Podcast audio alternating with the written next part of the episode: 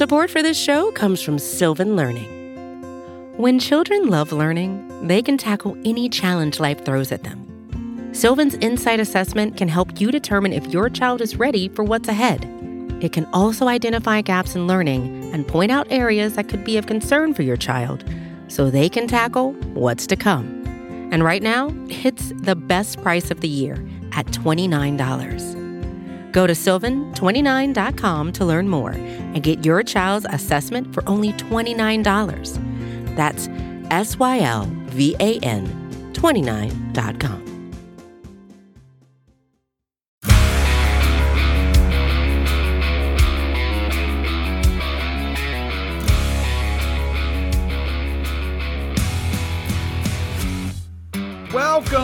the Daily Hammer, your daily news source when it comes to the Atlanta Braves, is part of the Battery Power Podcast Network. My name is Sean Coleman. Hope wherever you are and wherever you are listening, you are having a terrific start to your Thursday. Another off day for the Braves, but another fun one to celebrate the Braves' recent success. Another win in Oakland, another series sweep, and seven wins in a row for the Braves. Of course, you can find the Daily Hammer, the Battery Power Podcast, the Road to Atlanta podcast, and the new podcast with Chris Willis and Stephen Tolbert, all at batterypower.com, as well as at Battery Power SBN across all forms of social media. You can also find us, you know, free on all podcast platforms. Wherever you choose to listen, that's where we'll be for free. Just hit that subscribe button and you'll get the latest content when it's available. My name's Sean Coleman. You can find me at StatsSAC on Twitter. When it comes to the Braves, here's the latest from Atlanta. And let's go ahead and get the negative news out of the way. When we did yesterday's hammer,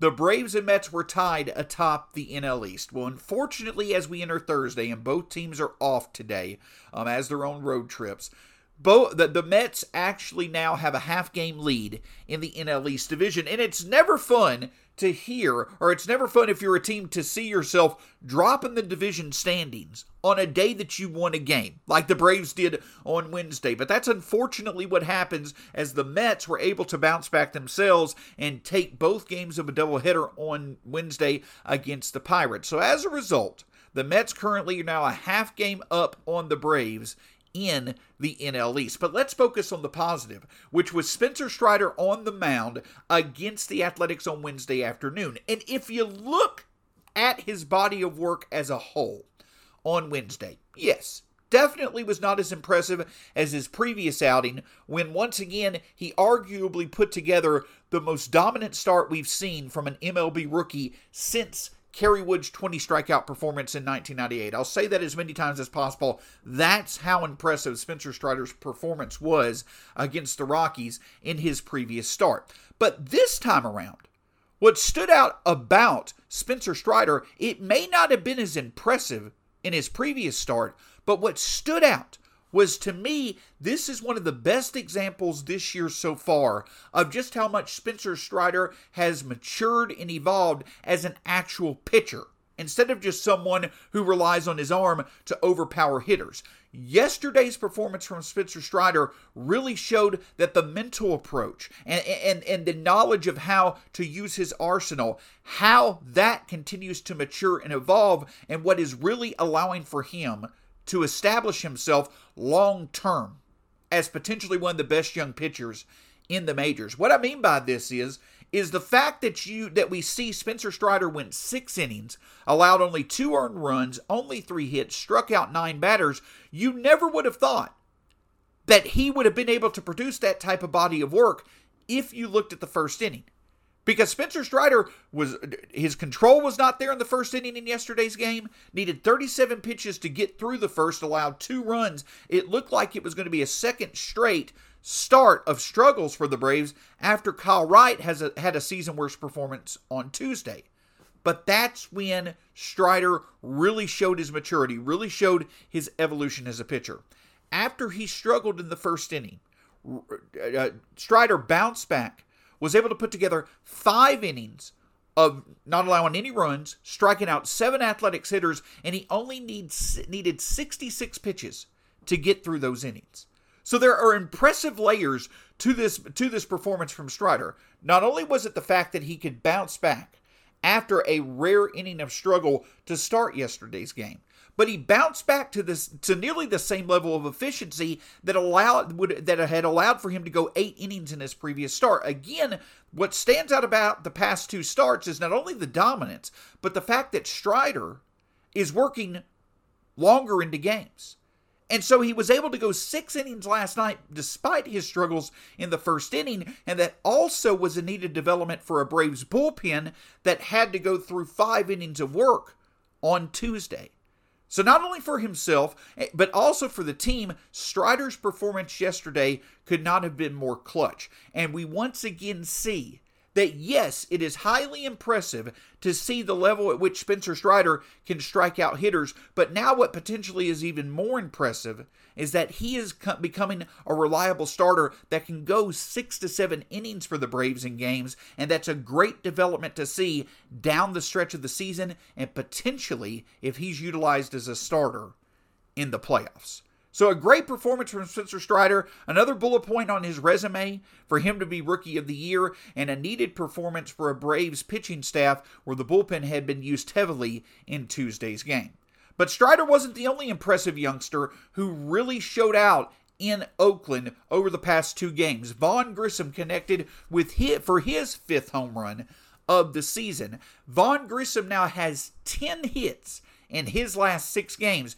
That's versus two hits in the previous six games. I talked about how it's impressive that he has adjusted back to the league after it adjusted to him. Now, luck and, and other factors still, you know, have, you know, they're playing into the success Vaughn Grissom is having. I don't necessarily think Vaughn Grissom is going to be a plus 900 OPS hitter moving forward. But it's a great development to see Grissom be able to bounce back and continue to show the power output that he has displayed early in his career. And another impressive thing about this performance from the Braves is the fact that they were able to get the job done offensively despite the fact that neither Austin Riley nor Matt Olson were able to contribute themselves. Austin Riley, you know, over the past week has really bounced back in terms of the power department. Matt Olson delivered the big blow on Tuesday. It was the rest of the Braves lineup, beside their two main sources of power, that allowed for Atlanta to get the job done offensively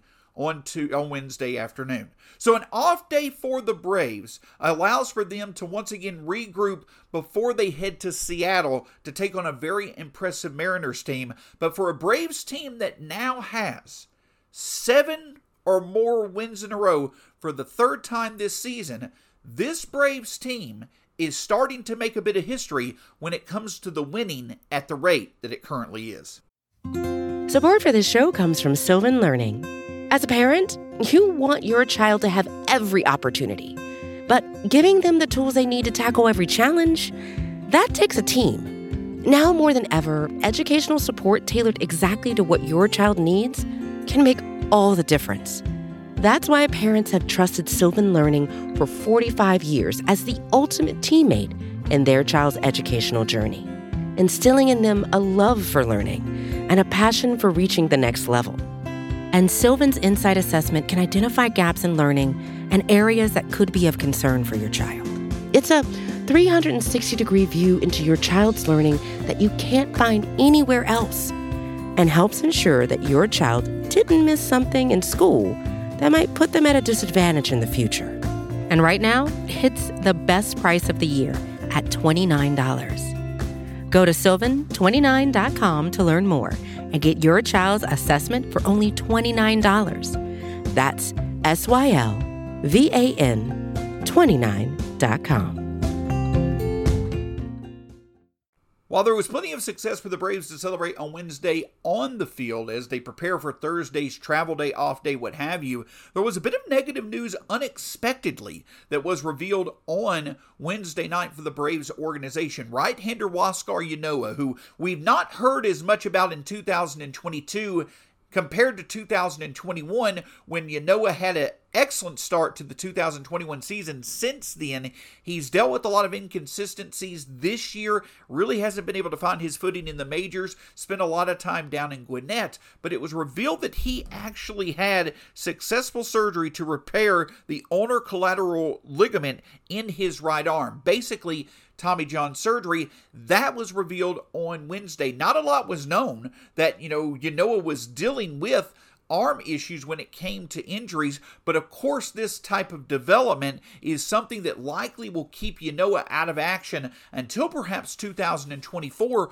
with him having the surgery so late in the 2022 season. Hopefully, he'll be able to bounce back and perhaps he once again in time. There's been times where Ynoa has shown plenty of potential when it comes to the stuff that he can display on the mound. Hopefully, he'll be able to have a quick recovery and perhaps he can be an arm the Braves can bring back into the fold in 2024 and beyond. As I mentioned in the first segment, the Braves have now won seven or more straight games on three different occasions this season. And one of the more fun tweets that I have come across um, this year when it comes to just how successful the Braves have been is this perspective on how hot the Braves have been basically since June 1st compared to the Mets' success. Since June 1st, coming into yesterday's game, and this came from Joel Luckhaupt on Twitter, since the start of June, the Mets were 50 or 51 and 34. That's coming into yesterday's games. The Braves are 62 and 24. So the Mets are 17 games above 500 since June 1st. That's the fifth best record in the National League. And at that time, the Mets on June 1st had a 10 and a half game lead in the NL East. So on June 1st, the Mets were up 10 and a half games in the NL East, and they have been 17 games over 500 since then. But yet the Braves have been 38 games over 500 at 62 and 24 and have made up all that ground. Yes, the Mets again are half a game up as of this morning. But the Mets have played baseball at a 17 game above 500 pace for over three months now. And yet they've lost 10 games into the, the, division due to how hot the Braves have been. The rate at which the Braves are winning at this point in time, again, 39 games over 500 since June 1st. That's 39 games over 500 over an 87 game pace. 63 wins in their past 87 games. This truly is one of the best stretches of winning that the Braves franchise has put together in franchise history. While it's hard to really put together accurate research looking at, you know, that perspective when it comes to the Braves rate of winning, when you do try to try to quantify it, being able to win 60 games in less than a 90 game stretch at any point in time in franchise history the Braves had the Braves as they're winning right now. The only times in franchise history that they've won at better rates were in 1993, 1914, and 2002. So we've seen the Braves play at this level before. The way that they pay, played over the past three plus months, they played at a similar rate at the end of last year. They played at a similar rate at the end of 2019. But it's been a very rare occurrence where the Braves, over a three plus month stretch, have won at the at the rate that they're winning right now in franchise history. That's how impressive the Braves have been playing baseball. And when you consider the fact that the Mets now are 19 games over 500 since June 1st, but have lost 10 games in the standings. That just shows how historic and rare, and rare the Braves' level of winning has been over the past three plus months. And the hope is is that they'll be able to continue to win at that rate because the Mets' schedule continues to be pretty manageable on their end. And for the Braves, it gets a bit harder as they face the Mariners and, and a pretty talented San Francisco Giants team over the next week as they close out this West Coast road trip. Can't thank you enough for joining us here on the Daily Hammer, your daily news source when it comes to the Atlanta Braves. On tomorrow's episode, we'll look closer at what should be a very fun series over the weekend between one team, obviously, in the Braves that, you know, clearly is in the playoff picture, and another team in the Seattle Mariners that continues to push for the playoffs themselves as well. Don't forget you can find the Daily Hammer, the Battery Power Podcast, and the Road to Atlanta podcast all at batterypower.com as well as at batterypowersbn across all forms of social media. And we're free on all podcast platforms. Wherever you choose to listen, that's where we'll be for free. Just hit that subscribe button and you'll get the latest content for the Battery Power Podcast Network whenever you choose to enjoy it. My name's Sean Coleman. You can find me at StatsSAC on Twitter. Always a pleasure to be with you. We'll talk to you again tomorrow here on the Daily Hammer.